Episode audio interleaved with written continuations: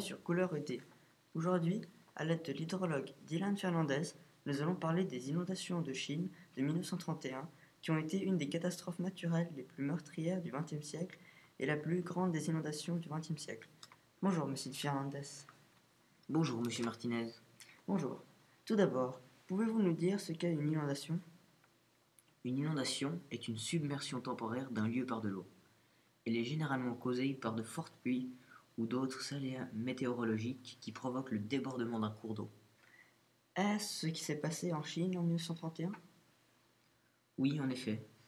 Cette inondation a été causée par la fonte d'une forte chute de neige lors de l'hiver 1931, qui a aussi été accompagnée par de fortes pluies et le passage exceptionnel de sept cyclones de juillet à août. Ces aléas ont causé le débordement des fleuves Yangtze et Huanghe, ainsi que la rivière du Waihi. C'est terrible, mais que pouvez-vous nous dire sur l'étendue des dégâts? L'inondation a duré plus de sept mois et a frappé dans tout le centre de la Chine. Cela a donc fait énormément de dégâts.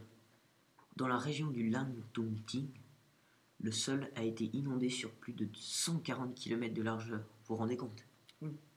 Et à Hankou, le niveau du fleuve dépasse de 1,7 m le seuil d'inondation.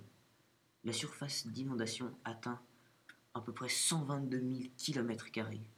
C'est énorme, mais j'imagine que ces inondations ont dû avoir de lourdes conséquences en Chine. Oui, effectivement. Car en plus des pertes humaines qui vont jusqu'à 4 millions, s'ajoutent les pertes matérielles et les épidémies causées par l'eau. Plus de 10 millions de personnes se sont retrouvées sans habitation, ce qui équivaut à beaucoup plus de la population suisse. Et plus de 1 million de personnes ont été retrouvées noyées dans leur sommeil.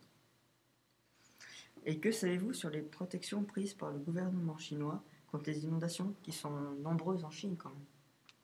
Le gouvernement de la province de Kuomintang a mis sur pied diverses commissions pour prendre en main les nombreuses inondations dans le centre de la Chine.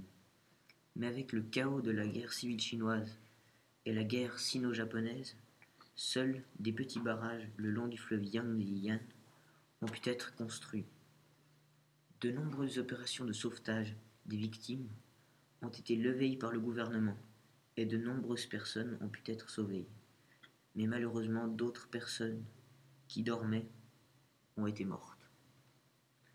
Et ces barrages n'ont malheureusement pas réussi à arrêter le débordement des fleuves. En effet, c'est ça. Avec tous ces faits, l'inondation de Chine a été une des plus grandes catastrophes naturelles du XXe siècle et cela a causé la mort de plein d'innocents. Merci beaucoup d'être venu, monsieur Fernandez.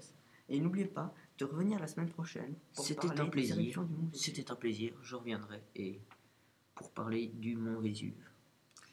Merci à vous et à la semaine prochaine.